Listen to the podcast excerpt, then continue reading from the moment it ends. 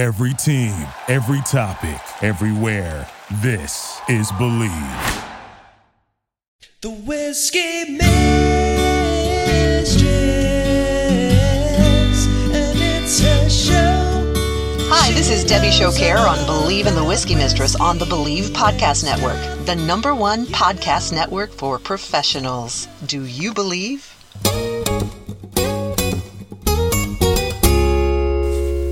Alrighty, well, a few weeks ago we were talking about what distillation actually is. It is um, a process that has an intentional, specific objective. But we didn't even begin to talk about the means to that objective. Distillation, the process that gleans the good stuff from fermented mash, well, that requires the use of a device called a still. There's two types of stills, a pot still and the continuous or column still. Today we're going to talk about the pot still. The pot still, it, it's a relatively simple device, much like a huge kettle, the top of which tapers off into a spiraling pipe. Heat beneath the pot vaporizes the liquid, and as the vapors rise through the cooling spiral, they are condensed and run off as new whiskey. Now, the pot still cannot produce a high proof whiskey, but it is universally used in the making of Scotch single malt whiskeys as well as certain whiskeys in this country. And very often, the pot still is the still of choice for craft distillers. Now, something very interesting here. The pot still cannot produce a high proof whiskey. And, and, I'm not talking about the proof of the whiskey in the bottle. I'm talking about the proof at which it comes out of the still. Bottling proof is adjusted near the end of production. Now, proof, air quotes, proof, refers to the amount of alcohol in a spirit, such as whiskey. Theoretically, pure alcohol would be 200 proof. A combination of half alcohol and half water, it's scored as 100 proof. I'm not sure why, I'll look into that. But here's the thing now, when you distill something at a lower proof, you retain more of the character of what you started with. The higher you go in proof distillation, the less character you retain. And when you get into very high proof distillation, you end up with a neutral spirit, essentially vodka. That's right. Most vodka is not made from potatoes. Are you surprised? You can make it from nearly anything. The key, the key there is high proof distillation. We'll talk more about that in a bit. So, if a pot still cannot produce a high proof distillate, and distilling at a lower proof means that you retain more of the character of what you started with, then the distillers using a pot still may be more discerning about the quality of the grains they're going to use because they know more flavor will be retained from those grains. And a pot still, it's an enclosed system with an external heat source. Distilling has to be done in batches, and, and once a batch of fermented mash has been distilled, the still is emptied and cleaned, and then the next batch is put in and distilled. That's what small batch pot distillation is all about. So when you see a label that says, air quotes, small batch pot distilled, it's, it's like they're bragging. They're telling you that they take every step to bring you the most flavorful whiskey possible. Now, because the distillate coming from a pot still has a relatively low proof, it may be distilled more than once, they may take the distillate and redistill it, and the alcohol content will increase each time. So, how big is a pot still? Well, it can be small, it could be very large and really any size in between, depending on the size of the production. Usually they're made of copper and they are very, very pretty, but that's not why they're made of copper. oh, they could be made of other metals, but down through the years, I guess really down through the centuries, whiskey makers, no doubt lovers of whiskey themselves, whiskey, I say that a lot, don't I? No doubt lovers of whiskey themselves they settled on copper for a very good and I think very interesting reason. Now, of course, copper is a great heat conductor. We we all pretty much know that. So it, it has that going for it. But you know, so is stainless steel. So why do distillers use the much more expensive option of copper? It's chemistry. And it makes your whiskey taste better. You see, there's a stinky sulfur component, kind of like rotten eggs. That's a side effect of fermentation. And most whiskey lovers would agree that's not something we want in our glass, or anywhere else, probably. And this is where copper stills do their magic. The sulfur that's come from the yeast on the molecular level during distillation reacts with the copper, making copper sulfate. The copper sulfate remains in the still after the batch is done, and then the still is cleaned, washed, and prepared for the next batch. And your whiskey is all the more tasty for it. So the next time you're gazing into your glass of whiskey, into your glass of beautiful amber gold, just think about it. Copper stills. Hmm. And now you know.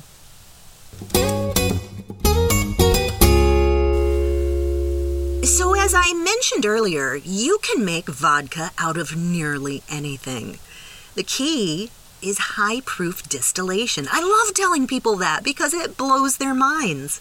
Most people think that vodka is made from potatoes, and it certainly can be. But these days, most vodkas are made from grain. Are you surprised?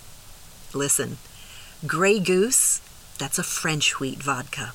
Ketel One is a Dutch wheat. Ciroc is made from grapes. Hangar One, a California vodka, is made from grapes and wheat. And Chopin, well, they make the most commonly known potato vodka. But did you know that they also make two other varieties, a wheat and a rye? You can make vodka from nearly anything through high proof distillation. By the way, I highly recommend Chopin's rye vodka. It's phenomenal. Delicious, delicious, delicious. And one more point here. See, see, some people, they think they can't drink whiskey because they're gluten intolerant. And whiskey is made from grain. But want to know a secret? The process of distillation removes the gluten proteins. That's right. Celiac information sites clearly state that distilled spirits, even those made from grain, like whiskey, are safe to consume. Well, like, except for those very, very, very few people who are unusually sensitive, the great majority of gluten sensitive people can drink whiskey and grain vodkas without any problem at all. Yeah, you're welcome. Remember, though, that liqueurs and flavored whiskeys and, and, and flavored vodkas, well, they often have other ingredients in them. So make sure that you check the label carefully. I hope you learned something, because now you know.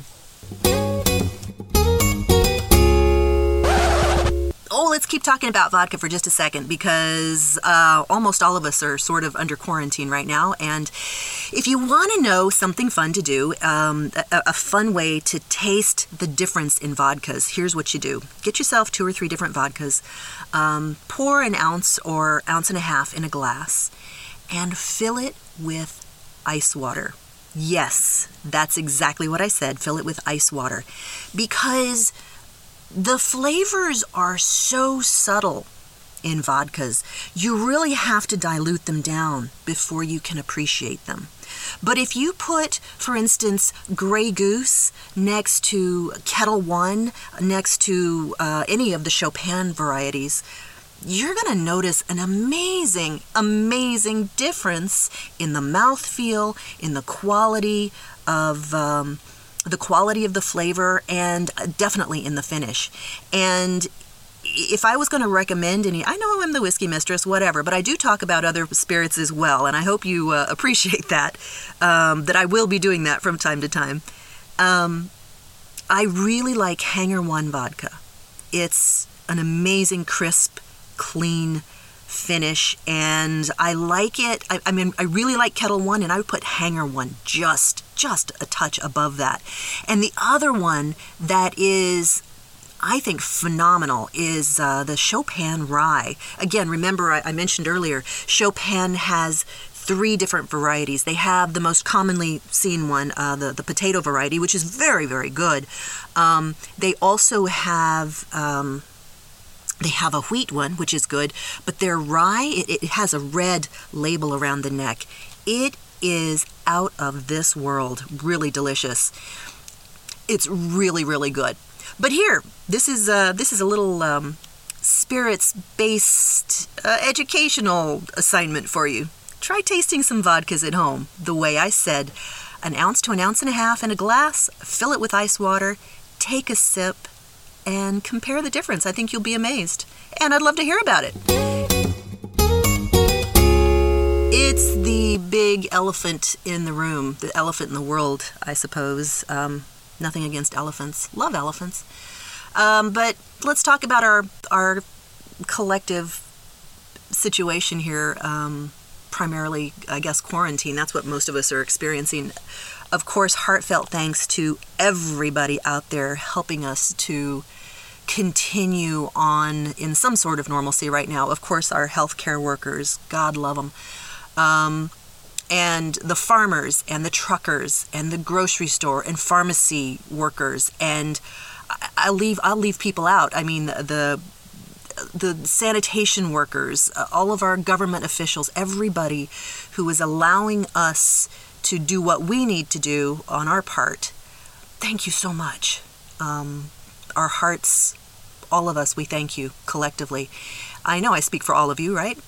And the rest of us, our job is to stay home and um, stay home. Be still and let the wave pass. And I challenge you when this is over and we walk out of here to some sort of normal living style again, remember that everybody, everybody you see, you might have been their hero. The fact that you stayed home might have meant that they didn't catch it.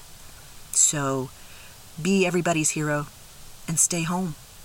Save lives, please.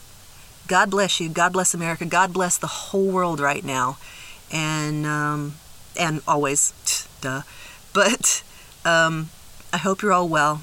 I hope you're all very happy. And I look forward to talking to you again next week. Thanks for listening. Join me next week on Bleav in the Whiskey Mistress, right here on the Bleav Podcast The Network.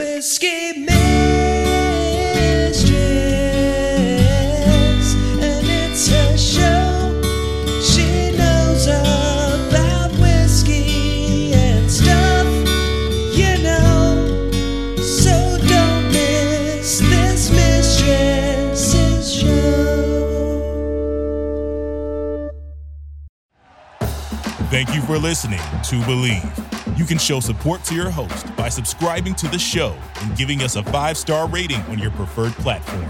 Check us out at Bleav.com and search for B L E A V on YouTube.